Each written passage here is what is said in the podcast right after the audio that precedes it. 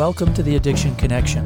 We like to believe the opposite of addiction is actually connection, and we are going to attempt to educate you and possibly even entertain you while we navigate all topics addiction. Hi, I'm Dr. Kurt DeVine. And I'm Dr. Heather Bell, and we both provide primary care and addiction services. It's our goal to help you learn more about the disease of addiction and its treatments. Welcome back to the Addiction Connection. Like how you could do the intro on my talk. It's uh, the 32nd Addiction Connection talk. It is, and I'm really super excited about this one. And we're going a little bit away from the seriousness like hepatitis C last week and kind of delving into the person known as the godfather of ecstasy, Yeah, so Alexander Sasha. Sasha Shulgin. Uh, he's a guy that we actually learned about uh, from Charlie Reznikoff. Had him in a, a talk, uh, and and I wasn't aware that this was a guy that spent a lot of time just experimenting, making different drugs in his garage. This dude was super cool. So he was born in 1925 in Berkeley, California. His parents were both just public school teachers.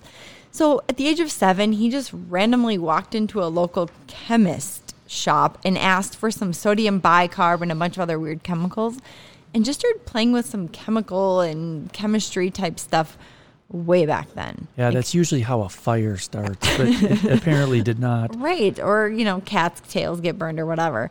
He spoke Russian and French on top of English, played three instruments. Like, this dude was pretty smart. Well, that'd be pretty average in my family. Yeah, right.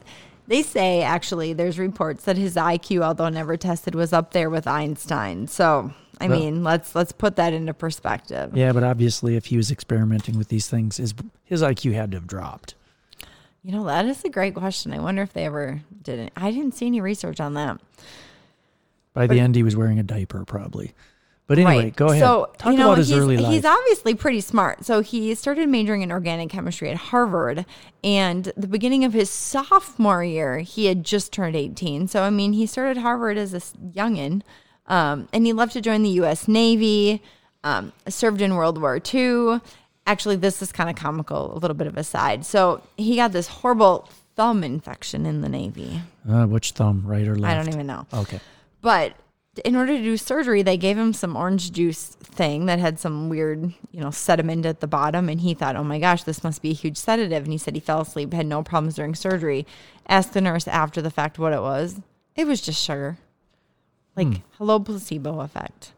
Um, but he was the kind of one of the first people to comment on morphine as far as like a pain reliever, as far as after having the surgery. And it just really made him not care about the pain. He could feel it, but just didn't care about it. Hmm. I thought I liked the thing he said where he said, you know, morphine depersonalizes the pain. Isn't that interesting? That's interesting. So, And depersonalizes everything. but he was a family man, Heather. Family man, sort of. Um, yeah, so he had a lot of degrees, though, by the way psych, biochemistry, pharmacology, all in California. So he was married first to this lady named Nina. She died in 1978 of a stroke.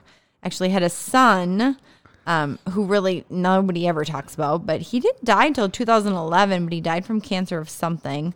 And then Probably, he probably met- from hanging around that garage where they're mixing all these chemicals. Oh chemicals. my gosh, you guys, hearing about this, this garage description, and I'll talk about it in a little bit, is very interesting. But then he meets the love of his life, Anne Perry.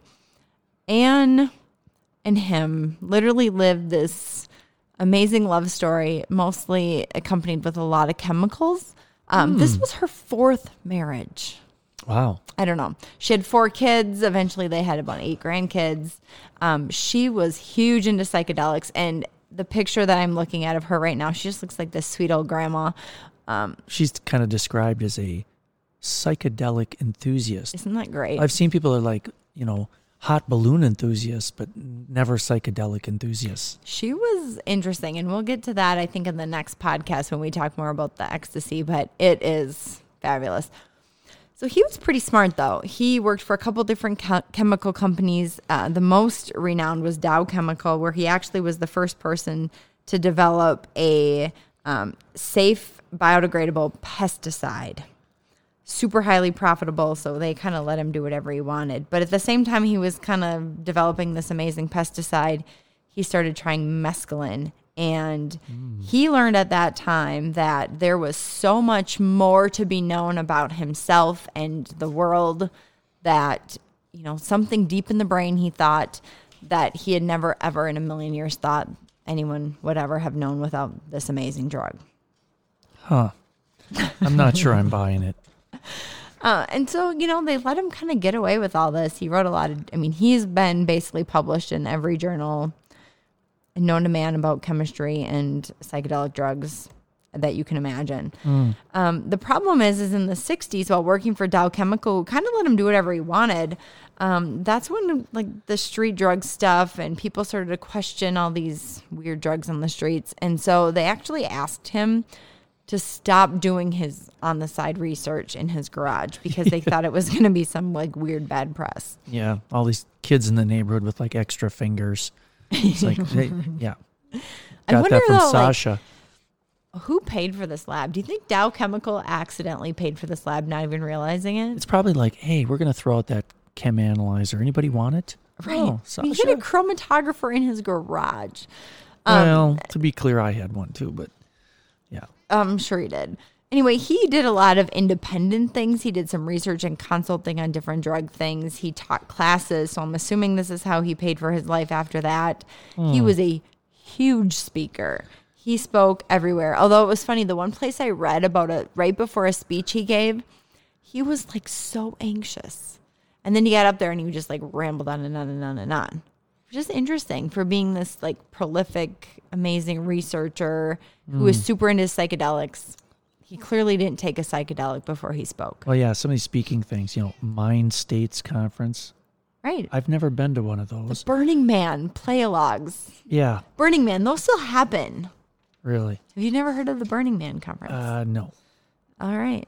never you should. Chat with some of your patients about the this. Burning Man. It's amazing. so, and he wrote books. But he also was in the sorry, the super elite club with like Dick Cheney. Were they hunting buddies? Because Dick Cheney shot a lot of people. Anyway, but ironically, I, I have to point this out because we don't want to make this guy sound totally psychedelic and crazy. He really never sold any of these, you know, designer drugs he developed for any type of a profit. He just did research on them to try to classify them as far as like what they would do and all of that. So, anyway, yes, books. He wrote books. I think he's had a couple that were more kind of big hits. You know, a lot of them were like, eh. But uh, he's Well, got a lot that. of them were like super political, not political, but like structured by somebody else who told them how to write it. Yeah, I think if I was going to write a book, it probably wouldn't be called Phenylethylamines I Have Known and Loved, a chemical love story. Isn't that great? Yeah. PiHKAL. PiHKAL. basically talked about all these phenylethylamines and ironically if you possess this book in your you know if you have it in your presence in some other countries that's a crime you can get arrested for having this book in your possession It's like break into your house. it's amazing Oh, you've got PiHKAL. so yeah that was early 90s later 90s he wrote the second one Is that TiHKAL? Kegel. So that's the tryptamines I have known and loved.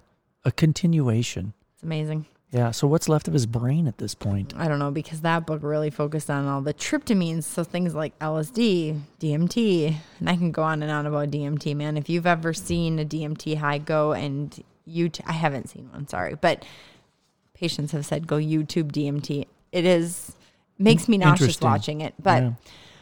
Yeah, and then a bunch of other books that he, you know, co-wrote with people. He wrote a book that was basically like the Merck index that we use in medicine on drugs, but his version.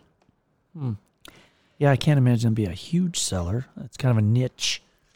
I don't know, you know, all these what are they called? Psychonauts? Yeah, The psychonauts. psychonauts. And of Those are course- his followers. you know, one of the things he was known for in the in that small arena was really his new creations, right? Right. So he would get these inklings or people would tell him, let's test this. Or he, I mean, again, he was an amazing chemist. And so he would take something that was known, use the chemistry set that I use in college or, you know, whatever that you get on Amazon and create a new you know, substance. And then rather than just doing it, and he gave them all like weird names and numbers, but they would actually test on him. He would test it on himself. Mm-hmm. And over time, when he was having all these great experiences, you know, obviously Anne, his wife, was all in on it right away. But then he started to get friends and he'd have groups of like a dozen people sitting in. So, I mean, if you're going to be a good scientific researcher and a good scientist, you got to come up with some type of a rating scale or something to really judge it by that has more of an objective scale rather than just all, I mean, wow, I, man, that was cool. I think you know mixing up stuff in your garage and testing it and then on your friends. Really, what could go wrong? I know. I mean, I just, I, I, I can't even. I, you know, I have, you know, those jelly beans that taste like you take a white one and it could be tastes like puke. tastes like coconut, and then the other white one tastes like yeah, vomit or dirty socks. I, I can't even imagine doing with random drugs. But yeah. Well, Anyway, so there is this Shulgin rating scale, which there's a whole book that's microfiche study on this. It's amazing. So this was actually kind of patented in 1986. It's described in that PiHKAL book we already mentioned, but they go through. There's there's five different scales. You can get a zero, a plus one, two, three, or four, and there's a graph on this picture. Y'all can't see it, but what this actually means for different drugs. And obviously, a minus score would be nothing actually happened. It was kind of lame. yeah. This is confusing to me that you could be doing this and testing it on people, and well, that that could be legal. I don't know. Well, I, I, can't imagine somebody didn't care. Well, I mean, if they're your friends and they're saying, "Hey, dude, I want in," I, I I mean, I hate to be a negative Nelly, but I'm, I'm a negative Nelly on this one. I so like. his rating scale was really, I, I don't know, just a way for him to kind of, kind of judge the experience, is what you're saying. It is, but the one couple points I want to point out about this. So a minus, like I said, doesn't have anything, and you have plus one and plus or plus minus is this like eh, gray zone, and then plus one. But when you get to plus two, it's kind of neat because I guess a plus two score is you're in the middle of this some type of didn't mute your phone experience where you're kind of in this high or in this little kind of weird land, but you still have the ability to make a choice. Do I want to continue this cool thing or do I want to go back and like fold my laundry? I mean, that's kind of how they described it. You are allowed to choose. Once you hit tr- step three plus three in this score, you're like gone. But when you hit a plus four, this is what they call this divine transformation. It's this huge transcendental state, the state of samadhi, which is some type of Buddhist something, apparently. Um, I mean, the descriptions of these, of a s- plus four rating is phenomenal. You lost me when you said divine experience. I thought, I thought somehow it was, was me, but no. But what I find really interesting, and I want to make a parallel to, you know, opioids, which we do a lot of, is if you hit a plus four experience with one of his substances or any of these substances, you will not necessarily be able to reach that same plus four with subsequent ingestion. So it's kind of like that whole tracing the chasing the dragon Ah. phenomenon. get you get your one hit wonder, and then it kind of Kind of, which is off. interesting. And uh, there wasn't a ton of research that I could, I, I focused on this in my research because I was like, wait a minute. There wasn't a lot stated on if you don't use substance whatever for a month, if you go back, does it give you that same experience or not? It didn't. There, I couldn't find much. Mm. Well, of course, it looks like he even made videos, him and his wife. Oh my well, and I mean videos where they discussed the things about Um, yes. about the they rating actually scale. discussed this. There's a, a YouTube video nine minutes discussing the Shulgin scale. And in this video, they're like in their 70s and 80s. yeah, it's like my So- grandparents. Like, yeah, so then I injected this stuff, and yeah, I just totally lost it and had to wear a diaper for two days. I mean, it, the the picture of him is like two old. It's like two nursing home patients talking about the Shulgren scale. It, it totally is. Okay, Not Sjogren, Shulgin. Shulgin. Okay, so one drug, and we're going to talk about some of the specifics of the drugs he created next week on that podcast. But I'm going to touch on one drug right now because it is one that kind of showed that it doesn't always end up amazingly. And so there was this Pachycereus pringlei, some random cactus. Wow. That there was some anthropologist who studied cave paintings way back in Mexico, and this was described in these cave paintings that this cactus must have some psychoactive properties. So they brought it to him and said, "Hey, figure this out," because you know what that tells me? No, That anthropologist was way smarter than Sasha, because he didn't want to do it himself. He made Sasha do Yeah, it. it's like, yeah. I mean, how many times have we heard that people that were like mixing up their own stuff and then they were dead? Right. So I'm amazed that Sasha lived this long. Right. And so he, of course, was a good scientist first and studied it through his chromatographer or chromatography kind of stuff. And it said, well, it's going to be a mild psychedelic, blah, blah, blah. And so him and his wife and 10 other friends decided, hey, we're going to do this. No one had tried this before in this, you know, time frame. And so, of course, he took this cactus extract, mixed it into fruit juice, and they all got four ounces and downed it. There was 12 total people. Six of them got horrifically, violently ill, and half of them had like a pleasant but kind of boring experience. Yeah. So how he rated it though, even though like there were two extremes, was this was an inconclusive psychedelic. Yeah. It, Yeah. it was described as going awry. Going awry. Finally, Sasha went awry. Which was the cool part Yeah. because he and his wife were like two of the sickest. He felt that like he had this fear of that he was moving and there was just all these like waves in the walls and it was just very disturbing to him and he was 77 of course at the time he did this. I mean, that's almost your age. Would you ever do that? Yeah. what he didn't say was he also wet himself, and that, that didn't make the paper. yeah, and his Yeah, wife think so. actually made this comment that she just felt that this moon was like causing this contempt to her and she just felt like this was a quote awful stupid way to die. Yeah. Well, I would agree. I would agree. So, anyway, we're going to again touch on all these drugs. There's one more I want to mention in this podcast before we kind of hit his downfall is this medication or this drug called the adrenochrome. And there's not a ton of information. He studied it in his, you know, stepdaughter, so Anne's daughter, Wendy, when she was 36 at the time. They studied this drug. Basically, it's some version of adrenaline, which of course we all have in our system. And they an excess can lead to this whole big brain dysfunction. So obviously something we should all be doing. But what he had recommended, which has not yet been done, is that people should use this drug, and I don't know, on people or animals to really study schizophrenia. You know, this whole brain dysfunction thing. But uh, it hasn't obviously picked up on much. No. But yeah. And then And then there were the haters. there were haters. There was a lot of people who obviously called him Frankenstein and all these things that he was just ruining the youth of the world. Um, this was my absolute favorite quote from a hater, and then we can move on to his DEA experience. Ah. Um, he said going to, to Sasha to kind of get like help and experiences was like going to an insane asylum and asking the inmates about mental health. ah, neat. Anyway, go so, to the DEA. so pretty surprisingly, at some point, the DEA caught a whiff of what Sasha was doing. But were they after him? Mm, Not right away. no, They just they wanted to know uh, what he knew. right. It's he- like bringing that computer hacker in to work for the FBI. that's a great analogy Yeah, with him with the Well, that's what I've done with my computer hacking skills. he can turn it on and maybe log in. Um, so he actually did a lot of chemical analyses. So they'd find, you know, chemicals at different scenes and he would analyze them and tell the DEA what they were.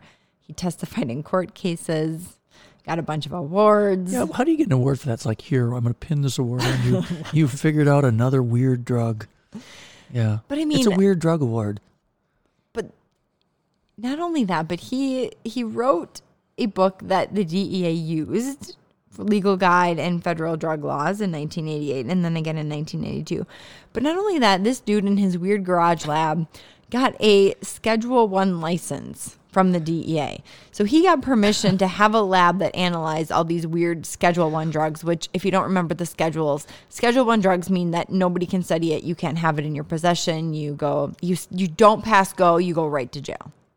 Yeah. this just gets weirder. And uh, uh, yeah, this random guy who's a garage chemist, the DEA just gives him like a blank check. Knock yourself out, Sasha.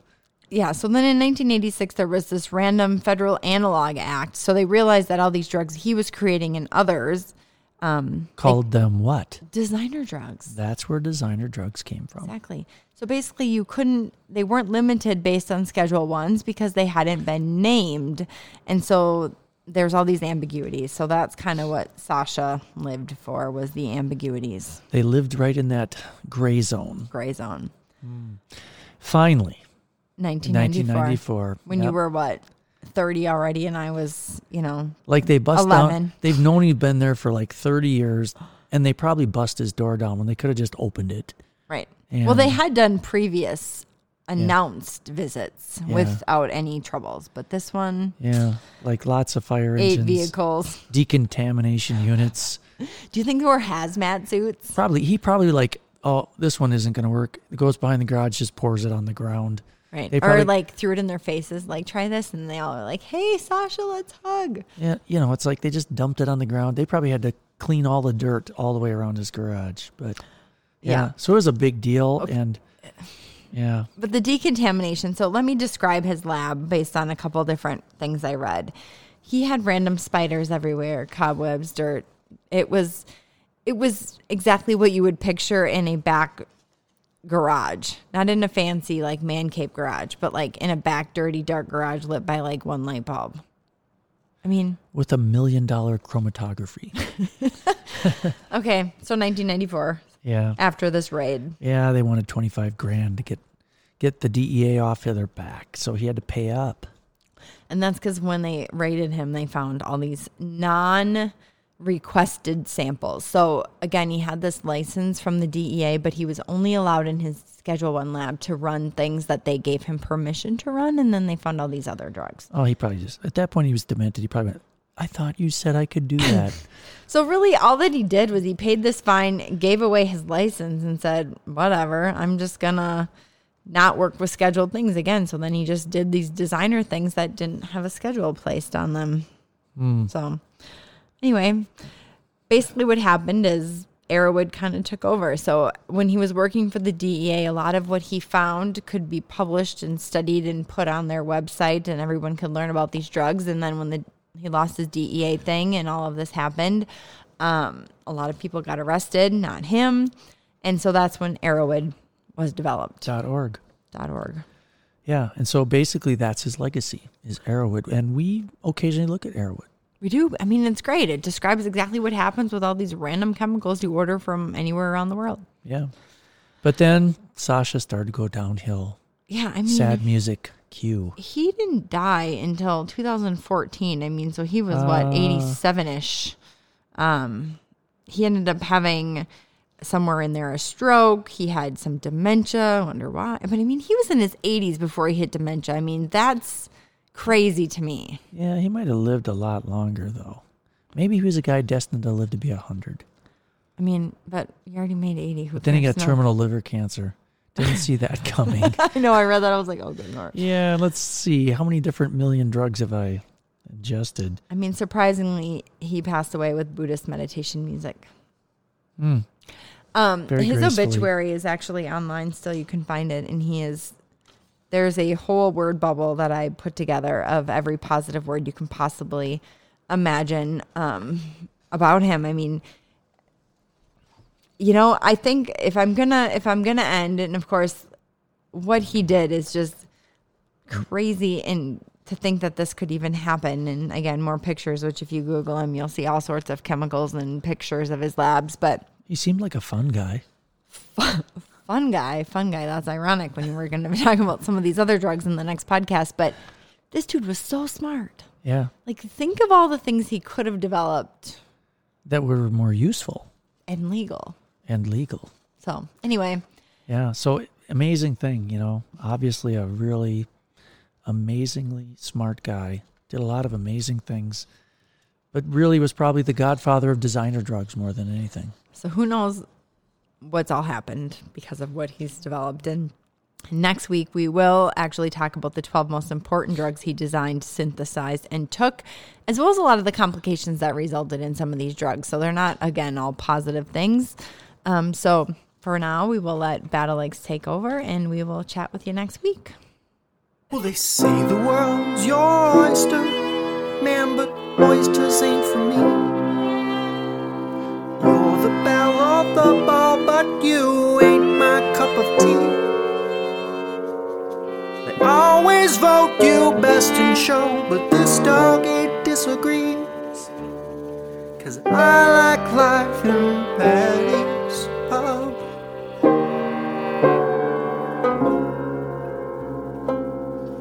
There's a place for me, it's the place I go, where the beer is cheap and the lights are low. It's Patty's Pub.